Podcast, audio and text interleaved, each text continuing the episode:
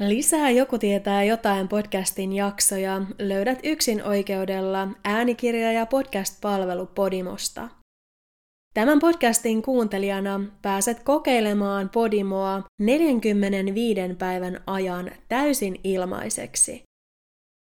Tarjouksen löydät osoitteesta podimo piste fi kautta Joku tietää jotain.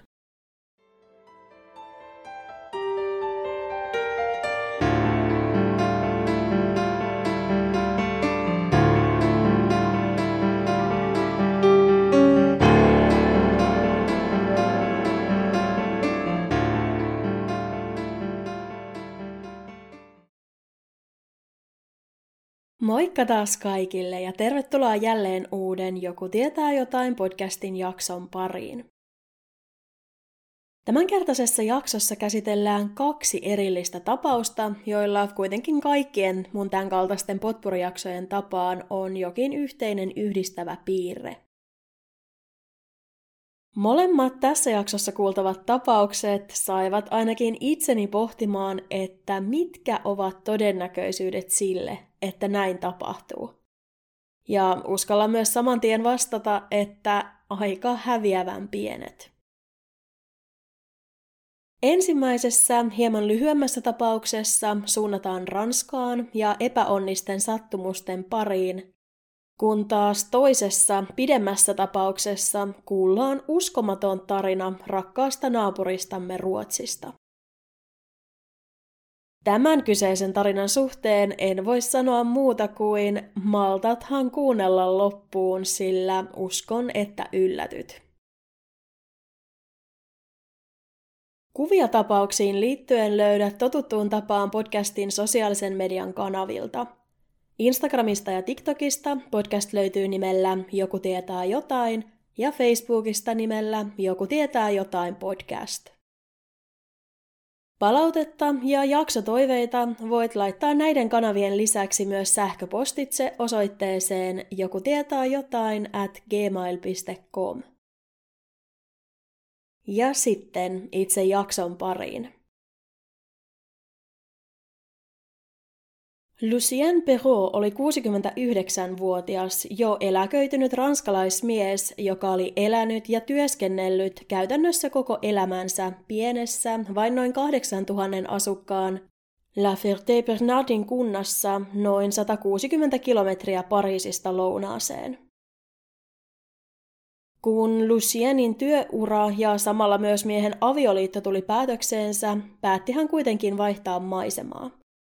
Lucien janosi eläkepäivilleen rauhaa ja kaipasi hidasta, yksinkertaista elämää, ja sen hän uskoi löytävänsä parinkymmenen kilometrin päässä sijaitsevasta vieläkin pienemmästä Othon du Pershin kunnasta. Othon du Pershin asukasluku oli vain vaivaiset tuhatkolmesataa, mikä tarkoitti sitä, että yhteisö oli pieni ja tiivis, mutta se toivottiin Lucienin avosylin tervetulleeksi joukkoonsa. Lucien oli hyvissä väleissä naapureihinsa. Hän tervehti kaduilla liikkuessaan vastaan tulevia kyläläisiä ja oli vakioasiakas lähikahvilassaan, jonka omistajan kanssa miehistä tulikin todellisia ystäviä. Lucienin ylivoimaisesti läheisin ystävä asui kuitenkin edelleen miehen vanhassa kotikunnassa, ja Lucienillä oli tapana kutsua tämä kylään jopa useita kertoja viikossa. Mies oli nimeltään Olivier Boudin, ja hän oli huomattavasti Lucienia nuorempi, vain kolmekymmentäkahdeksanvuotias. On epäselvää, milloin ja miten miesten välinen ystävyys oli saanut alkunsa, mutta kaikki ne, jotka tunsivat kaksikon, kuvailivat näiden välistä suhdetta erityislaatuiseksi. Lucien ja Olivier olivat kuin isä ja poika.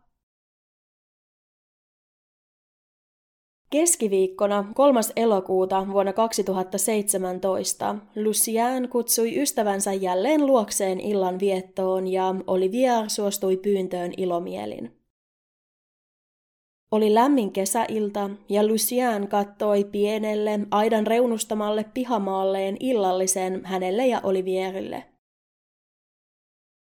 Punavalkoruudullisella pöytäliinalla verhottu pieni pöytä täyttyi nopeasti, kun Lucien asetti sen päälle patonkia, camembert valkohomejuustoa, tölkkipapuja, viiniä sekä illallisen kruunannutta naudan paahtopaistia. Lucienin naapurissa asunut nainen kurkisti vielä illalla ulos ikkunastaan ja näki, kuinka Lucien ja Olivier istuivat hämärtyneessä kesäillassa iloisesti jutustellen, syöden ja nauraen. Kun nainen veti verhot ikkunan eteen ja kävi yöpuulle, ei hän mitenkään voinut tietää, että pihalta kaikunut naurun remakka tulisi pian hyvin äkisti päätökseen. Seuraavana aamuna, torstaina neljäs elokuuta, Lucienin naapuri heräsi hyvin varhain, jo noin kello kuuden aikaan kissansa mouruamiseen. Nainen nousi ylös, suoritti tavanomaiset aamutoimensa ja avasi sitten verhot päästääkseen auringonvalon sisään asuntoonsa. Naisen ikkunasta oli suora näkymä Lucienin talon terassille ja ensimmäisenä hänen huomionsa kiinnittyi maassa selällään maanneeseen Olivieriin. Nainen pyöritteli päätään hieman paheksuen. Lucien oli eläköitymisensä jälkeen käyttänyt melko runsaasti alkoholia ja kaikesta päätellen työtön Olivier oli samaa maata. Tämä ei suinkaan ollut ensimmäinen kerta, kun Olivier oli vierailunsa yhteydessä nukkunut humalaansa pois Lucienin aidatulla pihamaalla. Muutaman tunnin kuluttua, kun kello oli noin yhdeksän, nainen lähti kotoaan ruokkimaan lomamatkalla olleen ystävänsä kotieläimiä. Poistuessaan hän joutui kulkemaan hänen ja Lucienin taloja erottanutta pientä kujaa pitkin, ja tuolloin hän huomasi, että myös Lucienillä oli mitä ilmeisimmin ollut melko railakas ilta. Lucien istui edelleen ruokapöydän ääressä tuolillaan, mutta mies oli taittunut lähes kaksin kerroin ja makasi nyt puoliksi pöydän päällä, kasvot sen pintaa hipoen.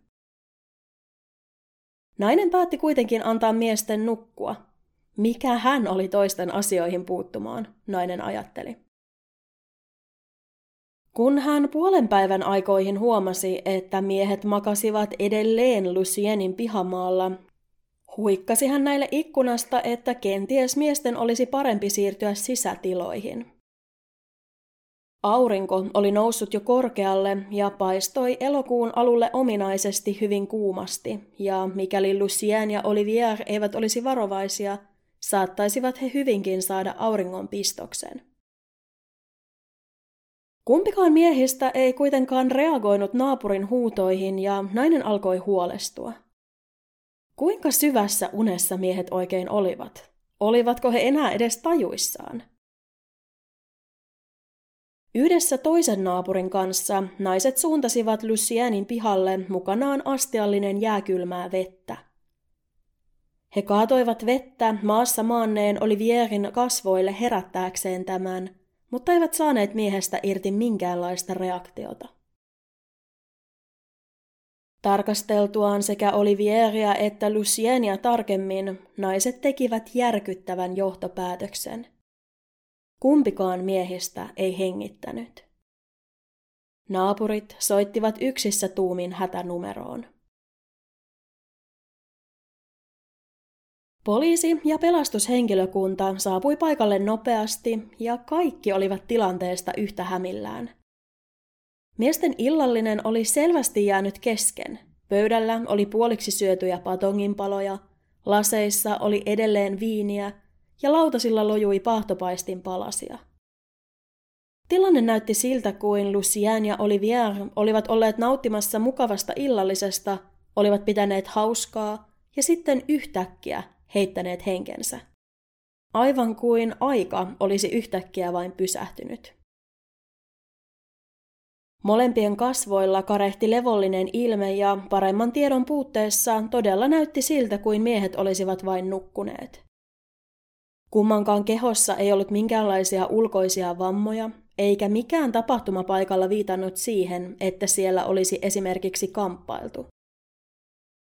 Erikoisen tilanteesta teki se, että alustavan arvion mukaan Lucien ja Olivier olivat kuolleet melko lailla yhtä aikaa. Sitä mukaan, kun tieto tapahtumista levisi paikallisten keskuudessa, saivat myös erilaiset teoriat tuulta siipiensä alle. Oliko kyseessä miesten yhdessä suunnittelema ja toteuttama itsemurha, vai oliko toinen miehistä surmannut ensin toisen ja sitten itsensä? Liittyikö tapahtumaan joku ulkopuolinen? Vai oliko mahdollista, että kyseessä oli puhdas vahinko? Tätä poliisi nyt parhaansa mukaan lähti selvittämään. Poliisi oli melko vakuuttunut siitä, että miehet olivat menehtyneet jonkinlaisen myrkytyksen seurauksena. Tämän vaihtoehdon puolesta puhui muun muassa se tosiasia, ettei kummassakaan ruumiissa ollut havaittu ulkoisia vammoja.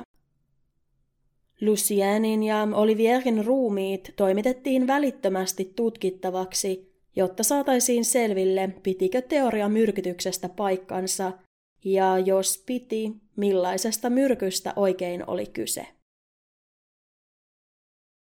Asiantuntijat pitivät todennäköisimpänä vaihtoehtona sitä, että miehet olivat menehtyneet botulismista eli botuliineille altistumisesta johtuneeseen myrkytystilaan, joka hoitamattomana tappaa parhaimmillaan tai pahimmillaan alle vuorokaudessa.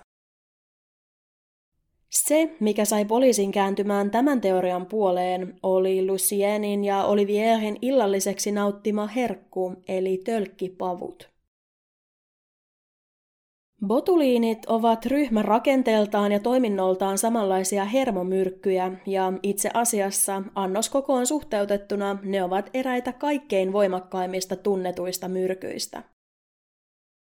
Botuliineja tuottavat tietyt bakteerit, ja kaikkein tehokkainta botuliinien tuotanto on hapettomissa oloissa, eli esimerkiksi juurikin tyhjiöpakatuissa tai säilykkeisiin pakatuissa elintarvikkeissa.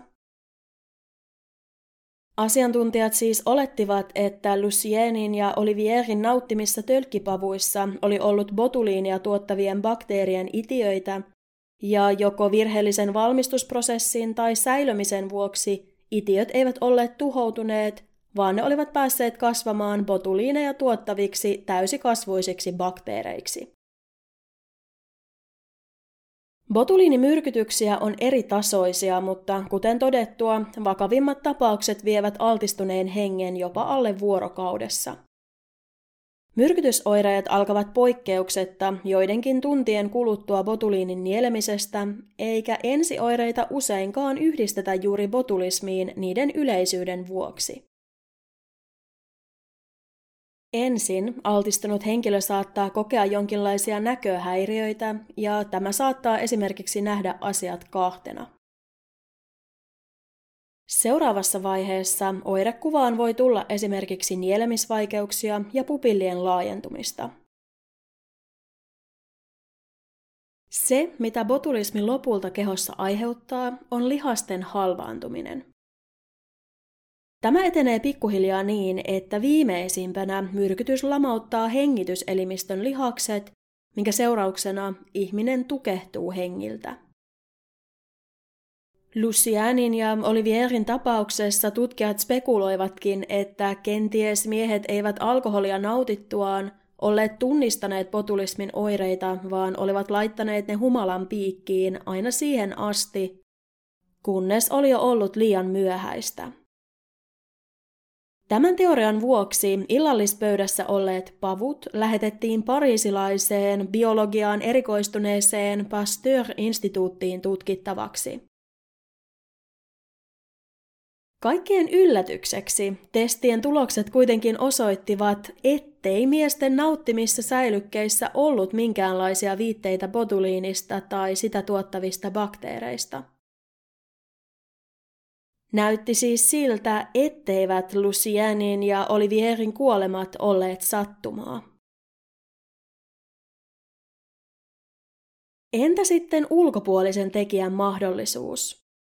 Lucien oli rauhallista elämää rakastava eläkeläinen ja Olivier puolestaan nelikymppinen työtön mies, eikä kumpikaan vaikuttanut siltä, että heillä olisi luurankoja kaapissaan. Osa tapahtumista järkyttyneistä kyläläisistä oli vakuuttuneita siitä, että mafia oli saapunut kaupunkiin ja surmannut miehet, mutta poliisin mielestä tämä teoria oli varsin kaukaa haettu.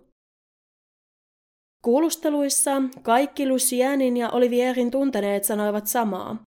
Miehet elivät rauhallista elämää omissa oloissaan, eikä kummallakaan ollut minkäänlaisia vihollisia. Lucienin naapurit kertoivat lisäksi, etteivät olleet nähneet tai kuulleet miesten kuolinyönä mitään tavallisuudesta poikkeavaa. Tämä ei varsinaisesti yllättänyt poliisia, sillä ulkoisten vammojen puute kieli siitä, ettei tekijä välttämättä ollut käynyt paikan päällä ollenkaan. Kaksoissurma oli voinut olla ennalta ja hyvin tarkasti suunniteltu. Kenties syyllinen oli myrkyttänyt Lucienin ostamat elintarvikkeet jo ennakkoon. Tämä ajatus mielessään poliisi lähetti myös muut Lucienin ja Olivierin maistamat elintarvikkeet omaan laboratorioonsa tutkittaviksi siltä varalta, että nämä todella oli myrkytetty. Testitulokset olivat kuitenkin jälleen kerran negatiiviset. Elintarvikkeet olivat sataprosenttisesti kunnossa. Sillä välin, kun kaikki odottivat vielä ruumiinavausten tuloksia, alkoivat paikalliset spekuloida sitä mahdollisuutta, että Lucien ja Olivier olivat päätyneet päättämään päivänsä yhdessä. Miesten välinen side oli ollut erittäin vahva, joten monet ajattelivat, että kenties nämä olivat ajatelleet, että ainakin voisivat poistua tästä maailmasta yhtä aikaa. Kukaan ei kuitenkaan ollut tietoinen siitä, että Lucienin tai Olivierin elämässä olisi ollut jotain niin pahasti pielessä, että nämä olisivat päätyneet niinkin radikaaliin ratkaisuun. Itsemurhan tehneiden läheiset ovat heti tapahtumien jälkeen usein niin sanotusti in denial-tilassa, eli he kieltäytyvät uskomasta itsemurhaan, sillä eivät itse olleet huomanneet siitä mitään merkkejä. Sama kävi myös Lucienin kohdalla.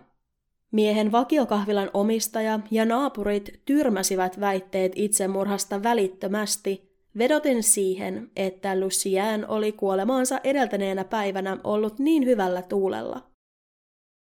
Eihän tämä tietenkään siinä mielentilassa olisi satuttanut itseään.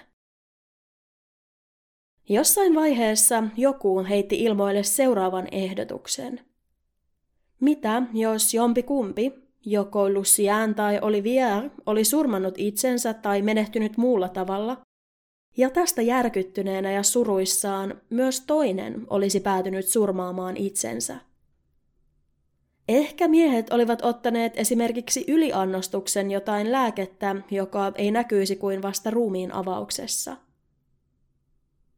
Tämä ehdotus ei loppujen lopuksi ollut kovinkaan kaukana totuudesta. Lucienin ja Olivierin ruumiinavausten tulokset valmistuivat viisi päivää miesten menehtymisen jälkeen. Niiden myötä kävi selväksi, että siinä missä kyläläisten ei todellakaan tarvinnut pelätä alueella liikkuvaa ulkopuolista surmaajaa, eivät Lucien ja Olivier olleet myöskään itse vahingoittaneet itseään, saati toisiaan. Kuinka tämä oli mahdollista? Ruumiinavausraportista selvisi, että Lucien oli kuollut tukehtumalla, kun hän oli kirjaimellisesti haukannut liian ison palan purtavaksi. Lähes seitsemänkymppiseltä Lucienilta puuttui hampaita, minkä vuoksi hän ei ollut saanut pureksittua suuhun laittamaansa lihakimpaletta riittävän pieneksi, ja se oli tarttunut hänen kurkkuunsa. Ruumiinavauksen yhteydessä Lucienin ruokatorvesta löydettiin neljäkymmentäneljä gramman, eli pienehkön pihvin painoinen lihanpalanen, joka oli koitunut hänen kohtalokseen. Entä Olivier sitten? Olivier oli saanut sydänkohtauksen. Pidetään todennäköisenä, että koska Olivier löydettiin maasta makaamasta, Oli hän todennäköisesti noussut ylös auttaakseen tukehtuvaa ystäväänsä. Mutta tilanne oli järkyttänyt häntä liikaa ja Olivierin sydän oli pettänyt. Olivierillä oli nimittäin synnynnäinen sydänsairaus, joka viralliselta nimeltään on kardiomegalia, mutta se tunnetaan myös nimellä suuri sydämisyys. Se tarkoittaa sitä, että sydämen tilavuus tai massa on epätavallisen suuri elimen seinämien paksuuden epänormaalin kasvun tai onteloiden epänormaalin laajentumisen vuoksi. Olivierin tapauksessa hänen sydämensä painoi viisisataa grammaa tavallisen noin kolmesataa sijaan. Kardiomegaliasta kärsivien on todettu olevan riskiryhmää, mitä tulee juurikin äkillisiin sydämen pysähdyksiin. Ranskalaisia vaivannut mysteeri oli siis vihdoin ratkennut. Kaikkien todennäköisyyksien vastaisesti niin Lucien kuin Olivierkin oli menehtynyt käytännössä yhtä aikaa ja luonnollisista syistä. Helpottuneet kyläläiset olivat iloisia siitä, että saisivat jatkossakin nukkua yönsä rauhassa, mutta samalla he olivat suruissaan siitä, että jokin niin pieni ja typerä asia kuin lihakimpaleen riittämätön pureskeleminen oli vaatinut kahden ihmisen hengen.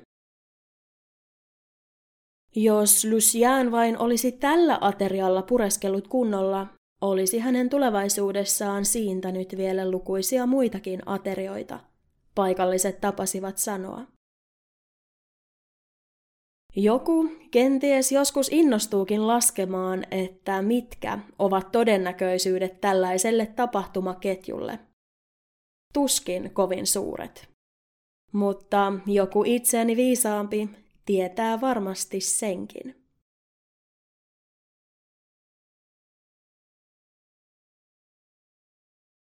Ruotsin kaakkoisrannikolla, aivan Gotlannin saaren leveyksillä, sijaitsee muutaman sadan ihmisen asuttama kylä nimeltään Loftahammar, jossa ei muutaman sadan asukkaan kylille ominaisesti koskaan tapahtunut yhtikäs mitään.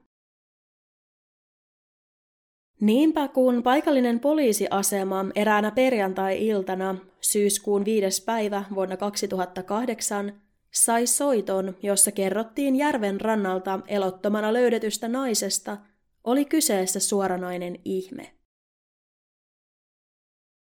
Soittaja oli paikallinen kuusikymmentäkahdeksanvuotias mies nimeltään Ingemar Westlund ja kuollut nainen oli hänen vaimonsa Agneta.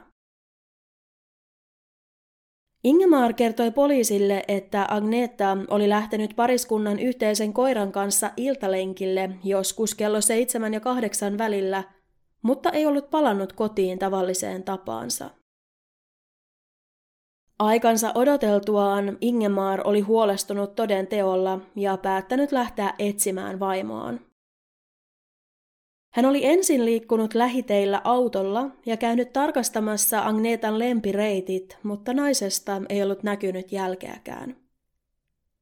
Niinpä Ingemar oli sen sijaan hypännyt mönkiänsä selkään ja suunnannut sillä pienemmille metsäteille.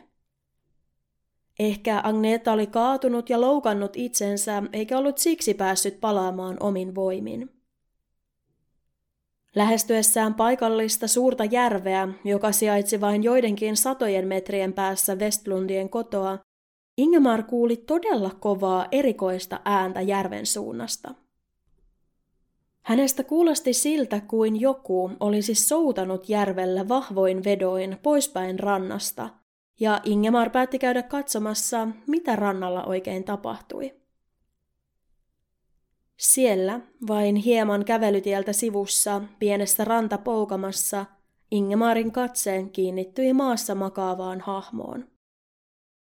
Hän osoitti mukaan ottamallaan taskulampulla kohti hahmoa ja järkytyksekseen joutui toteamaan, että maassa makasi hänen kuusikymmentäkolmevuotias vaimonsa Agneta ja naisen ruumis oli pahasti ruhjottu. Kello oli kaksikymmentäkaksi viisitoista, kun Ingemar Westlund soitti hätänumeroon. Paikalle saapuneet viranomaiset ja pelastushenkilökunta totesivat nopeasti, ettei Agnetan auttamiseksi ollut enää mitään tehtävissä. He totesivat myös, että joku oli vammoista päätellen selvästi surmannut Agnetan, mutta kuka? Kuka pienen ja tiiviin kyläyhteisön jäsenistä oli Agnetan raaan murhan takana? Poliisi ei tässä vaiheessa voinut villeimmissä kuvitelmissaankaan arvata, mikä oli totuus. Tapahtumien aikaan kuusikymmentäkolmevuotias Agneta ja kuusikymmentäkahdeksanvuotias Ingemar olivat olleet naimisissa yli neljäkymmentä vuotta. Pariskunnan tunteneet kuvailivat näitä hyvin tiiviiksi ja samanhenkiseksi kaksikoksi, jotka olivat kuin kaksi yhteen sulautunutta sielua. Pariskunnalla oli kaksi tytärtä, ja sen jälkeen kun nämä olivat kasvaneet aikuisiksi ja muuttaneet omilleen, olivat Agneta ja Ingemar päättäneet jättää kaupunkielämän taakseen ja asettua Loftahammariin. He ostivat kylästä itselleen useammasta piharakennuksesta ja asuintalosta koostuneen tilan, jota he kutsuivat pieneksi paratiisikseen. Westlundit olivat asuneet tilalla jo reilusti yli kymmenen vuotta. Kalmarin läänissä sijaitsevassa Loftahammarissa asuu vakituisesti vain noin kahdeksansataa asukasta. Alue on kuitenkin turistien suosiossa etenkin kesäisin, jolloin sinne saapuu parhaimmillaan jopa viisitoista–kaksikymmentä tuhatta kesäasukasta. Syyskuussa, eli Agnetan kuoleman aikoihin, turistikausi oli kuitenkin jo ohi ja Loftahammar oli palaamassa tavalliseen ja hiljaiseen maalaiskylän arkeensa. Pieneen ja tiiviiseen yhteisöön mukaan pääseminen ei ole koskaan helppoa, ja loftahammarilaiset myöntävät itsekin olevansa varautuneita ja hieman karsastavansa ihmisiä, etenkin kaupunkilaisia, jotka muuttavat asumaan heidän kylänsä. Tämä sopeutuminen onnistui kuitenkin Agnetalta huomattavasti Ingemaria paremmin. Ingemar kyllä yritti ottaa osaa paikallisten miesten harrastuksiin, mutta ei oikein koskaan päässyt osaksi porukkaa. Agneta oli eri maata. Häntä kuvailtiin kiltiksi ja herttäiseksi naiseksi, joka oli erinomainen ystävä ja jaksoi aina kuunnella muiden huolia. Hän oli antelias, kaikki huomioon ottava, eikä ikinä puhunut pahaa kenestäkään. Juuri tämän vuoksi Agnetan läheisten oli entistä vaikeampi ymmärtää, miksi kukaan olisi halunnut satuttaa naista. Poliisi ryhtyi heti töihin selvittääkseen syyllisen. Agnetan ruumis löytyi metsän keskellä kulkevan isohkon kävelytien ja järven rannan välissä olevalta pieneltä kaistaleelta. Tuossa kyseisessä rantapoukamassa oli laituri ja rannassa kumollaan lepäsi valkea lasikuituvene. Agnetan verinen ruumis makasi veneen oikealla puolella selällään. Ensimmäinen ajatus, joka poliisien päähän juolahti ruumiin nähtyään, oli se, ettei naisen vammoja ollut aiheutettu paikan päällä.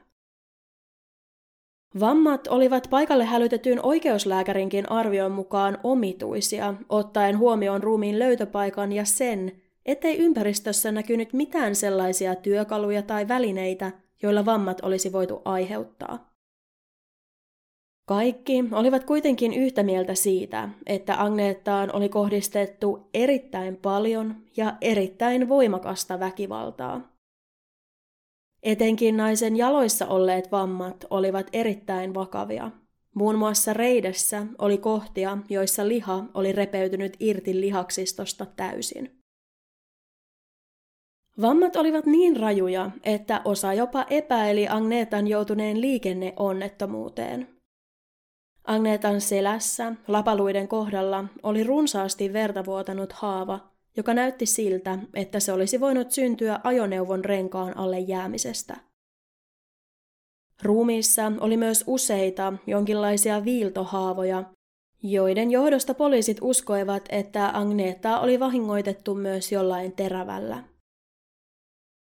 Kaiken kaikkiaan oikeuslääkäri uskoi, että surmaaja oli käyttänyt teossa apunaan kulmahiomakonetta tai jotain muuta vastaavanlaista mekaanista laitetta.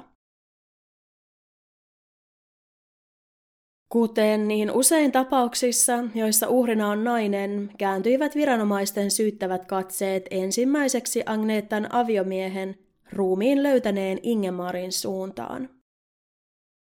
Asiaa ei auttanut se, että Ingemar oli poliisin mielestä käyttäytynyt vähintäänkin erikoisesti sen jälkeen, kun Agneta oli löydetty. Ingemar oli poliisin saavuttua ilmoittanut läheisilleen tapahtuneesta ja lähtenyt sen jälkeen kotiin sillä välin, kun poliisi oli jäänyt suorittamaan rikospaikkatutkintaa. Ingemar oli hänen seurassaan olleiden poliisien mukaan oudon rauhallinen ja hillitty huolimatta siitä, että oli juuri löytänyt vaimonsa pahasti runnotun ruumiin. Ingemar oli istunut kotisohvallaan tekstiteeveetä tuijottaen, aivan kuin odottaen, milloin uutinen Agnetasta päivittyisi sinne.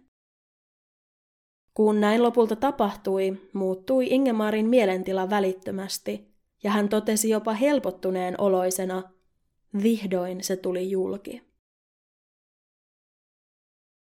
Poliisien mukaan Ingemarissa oli vahvasti läsnä jonkinlainen tunnekylmyys ja empatian puute, mikä sai miehen näyttämään syylliseltä. Lisäksi epäilyksiä herätti se tosiasia, että Agnetan kerrottiin aina lenkeillä pitäneen pariskunnan koiraa hihnassa, mutta hihna löytyi tuolla kertaa Westlundien kotoa. Vieläkin epäilyttävämpää oli se, että poliisikoira merkkasi erään paikan parin pihamaalta, ja kun koira teki näin, ryntäsi Ingemar talosta vauhdilla ulos ja teki tarpeensa. Poliisi uskoi, että tämä saattoi olla jonkinlainen hämäysyritys. Ja vaikka Ingemar ei olisikaan käyttäytynyt epäilyttävästi, oli itsestään selvää, että miestä oli kuultava. Rikospaikkatutkinta valmistui perjantain ja lauantain välisenä yönä noin kello viisi. Tämän jälkeen tutkinnanjohtaja soitti tapauksesta vastuussa olleelle syyttäjälle ja päivitti tämän ajan tasalle tapauksesta ja sen viimeisimmistä käänteistä. Syyttäjä oli sitä mieltä, että tapauksessa oli riittävästi todisteita, jotta Ingemar Westlund voitaisiin pidättää niin sanotusti syytä epäillä vahvuisin perustein. Lauantaina kuudes syyskuuta Ingemar Westlund pidätettiin ja kyydittiin läheisen Västervikin kunnan poliisiasemalle, jossa hänet asetettiin tutkintavankeuteen. Westlundien läheiset olivat järkyttyneitä. He joutuivat hyväksymään sen tosiasian, että Agneta oli kuollut, mutta myös sen, että Ingemaria epäiltiin hänen murhaajakseen. Ingemarin versio perjantai-illan tapahtumien kulusta oli seuraavanlainen. Ingemar oli palannut kotiin iltapäivällä noin puoli viiden aikaan. He sopivat Agnetan kanssa illastavansa yhdessä hieman myöhemmin, joten Ingemar hyppäsi päältä ajettavan ruohonleikkurinsa kyytiin ja ryhtyi leikkaamaan nurmikkoa, jota pariskunnan omistamalla tilalla riitti yllin kyllin. Kello oli noin puoli kahdeksan, kun urakka oli vihdoin valmis ja Ingemar meni sisälle taloon. Hän huomasi heti, että Agneta ja koira olivat poissa. Ingemar kuitenkin korosti kuulusteluissa tässä vaiheessa sitä, ettei Agneta ollut lähtenyt riidan tai muun seurauksena, vaan iltalenkki noihin aikoihin kuului heidän koiransa rutiineihin ja oli näin täysin tavallista toimintaa. Tällä kertaa Agneta ei kuitenkaan palannut lenkiltään tavalliseen aikaan ja huolestunut Ingemar päätti lähteä etsimään vaimoaan. Hän tiesi, että Agneta rakasti kantarelleja ja koska heidän lähialueellaan oli muutamia varsin runsassatoisia sienipaikkoja, päätti Ingemar ensin käydä tarkastamassa ne. Hän epäili, että Agneta olisi lenkillään hyvinkin saattanut käydä katsastamassa kantarellien tilanteen ja oli voinut kaatua sateen kastelemilla poluilla ja loukata itsensä. Kun Agnetasta ei näkynyt jälkeäkään, palasi Ingemar kotiin ja hyppäsi mönkijänsä kyytiin, sillä sen avulla hän pääsisi pienemmille teille ja lähemmäs järveä. Lähestyessään järveä Ingemar kertoi kuuleensa poikkeuksellisen kovia ääniä ja hän lähti samantien ääntä kohti. Kuulusteluissa Ingemar epäili, että joko kyseessä oli ollut erittäin kovalla vauhdilla ja voimakkaan vedoin soutanut veneilijä, tai sitten kaislikossa oli kulkenut joitain villieläimiä, kuten vaikkapa hirviä, joita oli ennenkin tavattu alueella. Ingemar ei koskaan saanut selville, mistä ääni oli peräisin, sillä ennen kuin hän pääsi järven rantaan asti, törmäsi hän Agnetan ruumiiseen. Ingemar otti ruumiista mukanaan olleella kameralla muutaman kuvan. Hän myönsi poliisille, että tiesi itsekin kuvien ottamisen olleen erikoista käytöstä, mutta hän oli toiminut tilanteessa vaistojensa varassa. Ingemar toisteli kuulusteluissa useaan otteeseen sitä, ettei millään voinut käsittää, että poliisi uskoi Agnetan tulleen murhatuksi.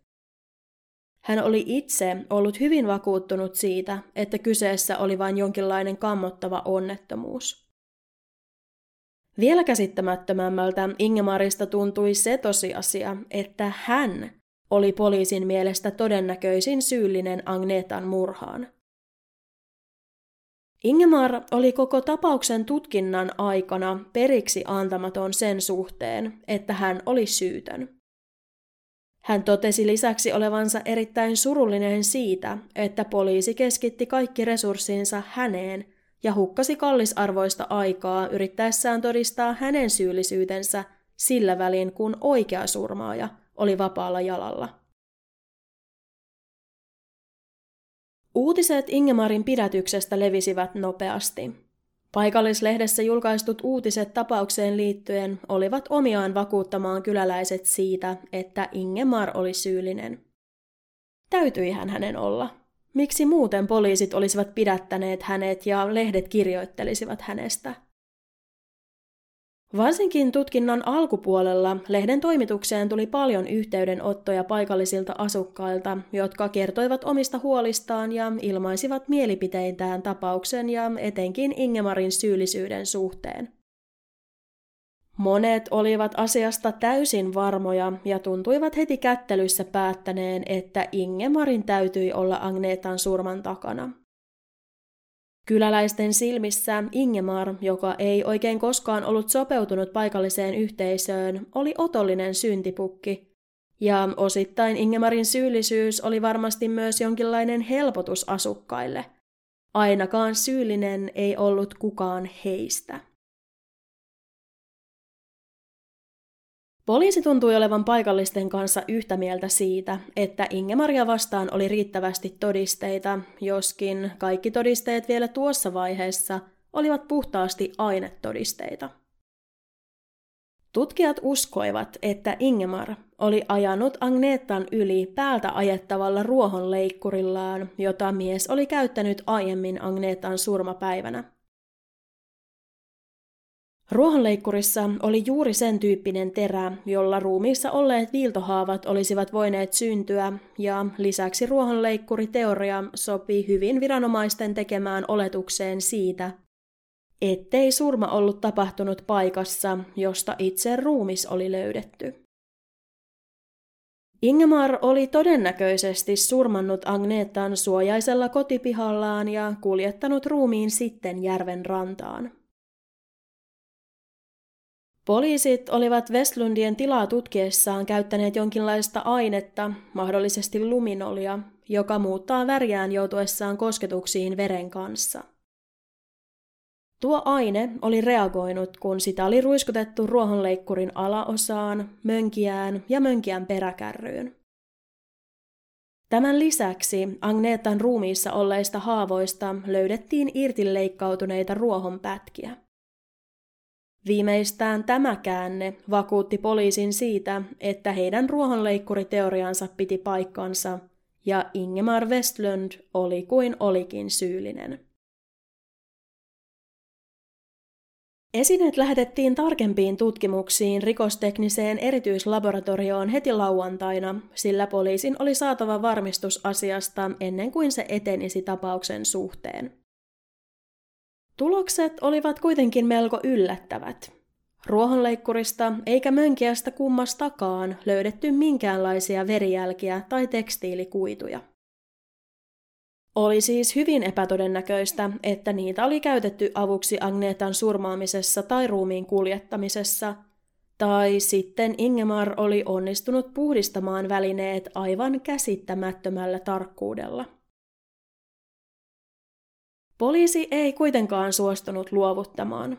He olivat varmoja, että Ingemar oli syyllinen ja uskoivat lisäksi vakaasti tietävänsä, kuinka tämä oli Agnetan surmannut. Heidän tarvitsi vain todistaa, että heidän teoriansa oli uskottava. Poliisit halusivat rekonstruoida surmatilanteen ja testata, oliko ruohonleikkurilla todella mahdollista tappaa toinen ihminen. Tässä välissä mun on kommentoitava, että vaikka se, mitä seuraavaksi kerron, on varmasti melko tavallistakin puuhaa poliiseille, ja on hyvä, että viranomaiset tekevät työnsä perusteellisesti. Mutta tämä tuntuu jotenkin niin absurdilta, että mä jouduin asiasta kuullessani ottamaan hetken paussin. Kuvitelkaa siis seuraava tilanne mielessänne, koska you can't make this shit up. Poliisit siis halusivat testata, oliko päältä ajettavalla ruohonleikkurilla mahdollista surmata aikuinen ihminen. Tätä varten he tarvitsivat mahdollisimman paljon Agnetan kokoista ihmistä vastaavan korvikkeen. Niinpä poliisit hankkivat testausta varten puolikkaan sianruhon ja pukivat sen päälle farkut, koska sellaiset Agnetallakin oli ollut päällään. Tämän jälkeen poliisit yrittivät useaan otteeseen ajaa farkkuihin puetun sian päältä ruohonleikkurilla nähdäkseen, tekisikö laite samanlaisia vammoja kuin ne, jotka Agnetan ruumissa olivat olleet. Poliisien harmiksi näytti siltä, ettei ruohonleikkuri pystynyt niin sanotusti kiipeämään niin korkean esteen yli, vaan sen sijaan leikkuri vain työnsi farkkuasuista sianruhoa ympäri testitilaa. Testin loppupuolella eräs tutkijoista kuitenkin sai idean. Olisiko ruohonleikkurilla mahdollista peruuttaa sianruhon yli? Kaikkien yllätykseksi se onnistui. Ja leikkurin aiheuttamat vammat muistuttivat melko paljonkin Agnetan vastaavia. Poliisit ja oikeuslääkäri olivat kuitenkin yhtä mieltä siitä, että tuntui epäuskottavalta, että joku surmaisi toisen ihmisen nimenomaan peruuttamalla tämän päälle ruohonleikkurilla, sillä todennäköisempää olisi ajaa raivolla tätä kohti. Näillä perustein teoria hylättiin. Ehkä olen itse katsonut liikaa elokuvia, mutta omaan korvaan peruuttamalla surmaaminen ei kuulosta ollenkaan niin kaukaa haetulta kuin miltä poliisi sen tässä tapauksessa sai kuulostamaan. Tosin näissä elokuvissakaan surmavälineenä ei ole koskaan ollut ruohonleikkuri, joten voi hyvin olla, että se oli tässä tapauksessa se ratkaiseva tekijä. Paikallispoliisin oli lopulta hyväksyttävä se tosiasia, että he tarvitsivat tapauksen tutkinnassa apua, ja niinpä he ottivat yhteyttä Tukholman rikospoliisiin. Ingemar vapautettiin noin viikon tutkintavankeuden jälkeen. Hänet oli pidätetty syytä epäillä perustein, mikä tarkoitti sitä, että syyttäjällä oli viikko aikaa korottaa syytteitä epäillään todennäköisin syin vahvuisiksi, tai muuten Ingemar oli laskettava vapaaksi. Koska poliisi ei tuon viikon aikana löytänyt vedenpitäviä todisteita, eikä saanut Ingemaria tunnustamaan, ei viranomaisille jäänyt muuta vaihtoehtoa kuin päästää hänet vapaaksi. Tämä ei kuitenkaan tarkoittanut sitä, että miehen maine olisi puhdistettu. Ingemar Westlund oli yhä edelleen niin paikallisten kuin poliisienkin silmissä syyllinen. Asiaa ei vain ollut vielä saatu todistettua. Ingemar palasi takaisin hänen ja Agnetan yhteiseen kotiin, mutta talo eikä sen puolin koko Loftahammarkaan tuntunut enää kodilta. Poliisi oli myllännyt kaikki paikat ja kyläläiset joko välttelivät Ingemaria tai sanoivat hänelle suoraan, että miehen olisi parempi muuttaa pois. Agnetan hautajaiset järjestettiin marraskuun puolivälissä ja hautajaisiin saapui monta sataa ihmistä, jotka kaikki olivat siinä uskossa, että Ingemar oli surmannut vaimonsa. Tämä oli Ingemarille viimeinen tikki ja lopulta hän muutti tyttärensä luo Tukholmaan. Joulukuussa kaksituhattakahdeksan poliisi pyysi Ingemaria palaamaan vielä kertaalleen Loftahammariin, sillä he aikoivat järjestää rekonstruktion Agnetan kuolinillasta ja tarvitsivat Ingemarin paikalle kertomaan ja näyttämään, kuinka tapahtumat olivat edenneet. Rekonstruointitilanne otti Ingemarille selvästi koville, mutta hän pärjäsi olosuhteisiin nähden oikein hyvin. Hän näytti paikalla olleella nukella, missä asennossa Agneta oli ollut, mihin oli koskenut tätä ja kuinka oli itse tilanteessa muuten toiminut. Turhautunut Ingemar totesi rekonstruoinnin päätteeksi poliiseille, etteivät nämä tulisi koskaan ratkaisemaan tapausta, sillä olivat käyttäneet aivan liikaa aikaa ja resursseja hänen syyttelemiseensä. Lopulta tammikuussa kaksituhattayhdeksän poliisi vihdoin luopui ruohonleikkuriteoriastaan täysin ja Ingemar vapautettiin kaikista syytteistä. Valitettavasti Ingemar itse kuuli tästä paikallislehden toimittajalta eikä suinkaan poliisilta. Tieto tästä uudesta käänteestä sai Loftahammarin asukkaat pelon valtaan. Jos Ingemar ei kerta ollut syyllinen, tarkoitti se sitä, että surmaaja oli edelleen vapaalla jalalla. Ihmiset alkoivat kehittää omia teorioitaan samalla, kun tapauksen ratkaisemiselle omistautunut Ingemar kiersi jututtamassa kyläläisiä, toivoen saavansa selville, mitä hänen rakkaalle Agnetalleen oli todellisuudessa tapahtunut. Totuus selvisi Ingemarille marraskuussa kaksituhattayhdeksän, eli yli vuosi hänen kokemansa tragedian jälkeen. Marraskuussa kaksituhattayhdeksän Ingemarin puhelin soi. Soittaja oli poliisi ja hän kertoi Ingemarille ykskantaan, että he tiesivät nyt, mitä Agnetalle oli tapahtunut. Tapaus oli virallisesti selvitetty. Ingemar keskeytti poliisin ja sanoi haluavansa kuulla kaiken kasvotusten. Poliisi saapui Ingemarin ja tämän tyttären luo Tukholmaan ja selvitti näille tapahtumien kulun erilaisten kaavioiden ja valokuvien avulla. Todisteet siitä, miten ja miksi Agnetan elämä oli päättynyt, olivat olleet läsnä jo naisen kuoliniltana, mutta teoria oli ollut poliisin silmissä niin epärealistinen, ettei tätä tutkintalinjaa ollut tuolloin tutkittu sen tarkemmin.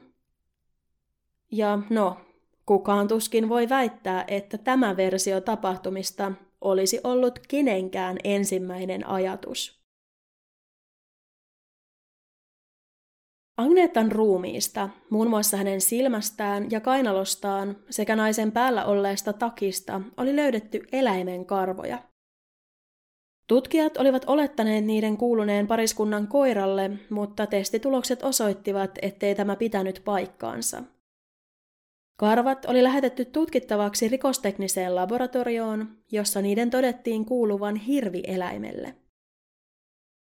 Alueella oli ennenkin tavattu hirviä, ja olipa Agnetan kuoliniltana paikalle saapunut poliisipartiokin törmännyt hirviin matkallaan, joten karvojen ajateltiin päätyneen Agnetan ruumiin läheisyyteen sattumalta. Eräs tapauksen parissa työskennelleistä tutkijoista ei kuitenkaan ollut tyytyväinen tähän selitykseen. Ruumiin löytöpaikan läheisyydessä oli havaittu tuoreita hirvenpapanoita, sekä noin viidentoista metrin päässä oli merkkejä siitä, että hirvi oli käyttänyt paikkaa lepopaikkanaan, joten oli selvää, että alueella oli liikkunut suurikokoisia sarvipäitä samoihin aikoihin Agnetan kanssa. Tutkija alkoikin pohtia, oliko mahdollista, että juuri hirvet olivat hyökänneet Agnetan kimppuun. Tutkija alkoi etsiä internetistä videoita vastaavanlaisista tapauksista, ja kun hän löysi yhden, jossa hirvi hyökkää sen ohikulkevan miehen kimppuun taajama-alueella, kaataa miehen maahan ja alkaa talloa tätä, alkoi tutkija itsekin uskoa, että hän saattaisi olla oikeassa. Teoria tuntui kuitenkin muista kaukaa haetulta, ja se unohdettiin nopeasti tutkinnan keskityttyä yhä enemmän Ingemarin ympärille. Hirviteoria pysyi unholassa aina siihen saakka, kunnes Tukholman rikospoliisi tuli mukaan tutkintaan. Tukholmalaisyksikkö otti yhteyttä Riistan tutkimuskeskukseen sekä Uumajassa sijaitsevaan maataloustieteelliseen yliopistoon ja pyysi laitosten meritoituneilta professoreilta apua. Professorit ryhtyivät tutkimaan Agnetan ruumissa olleita vammoja ja vertasivat niitä villieläinten jälkiin. He olivat vakaasti sitä mieltä, että vammat olivat peräisin hirven sorkista ja sarvista. Hirven sorkissa ja niiden takaosissa sijaitsevissa lisäsorkissa on erittäin terävät reunat, jotka olisivat hyvin voineet aiheuttaa ruumiissa havaitut viiltojäljet, kun taas sarvet olivat syy esimerkiksi Agnetan reisissä olleisiin syviin pistohaavoihin. Professorit totesivat myös, että mikäli tämä teoria piti paikkansa, olisi Agnetan takin etumuksessa mitä todennäköisimmin hirven sylkeä, sillä nainenhan oli maannut löydettäessä selällään. Poliisi lähetti Agnetan takin yliopistolle analysoitavaksi, ja kuinka ollakaan, takissa oli erittäin suuria määriä hirven sylkeä. Agnetan murhaaja ei siis ollutkaan Ingemar, eikä ihminen ollenkaan. Agneta oli joutunut aggressiivisen hirven uhriksi. Poliisi laati seuraavanlaisen teorian tapahtumien kulusta. Agneta oli lähtenyt lenkille koiransa kanssa. Koira oli todennäköisesti ollut irti ja lähtenyt omille teilleen. Koira oli reitillään kohdannut hirven ja alkanut haukkua, jolloin hirvi oli provosoitunut. Agneta oli seurannut koiran ääntä, nähnyt tälle uhittelevan hirven ja kaapannut koiran syliinsä suojellakseen sitä. Tällöin hirvi oli alkanut uhitella Agnetalle ja oli hyvin mahdollisesti töytäissyt tätä turvallaan, jolloin Agneta oli menettänyt tasapainonsa. Asiantuntijoiden mukaan niin kauan kuin ihminen on seisoma-asennossa, hirvi todennäköisesti vain uhittelee tai yrittää kenties lyödä tätä etusorkillaan, mutta voimasuhde muuttuu heti, kun ihminen kaatuu maahan.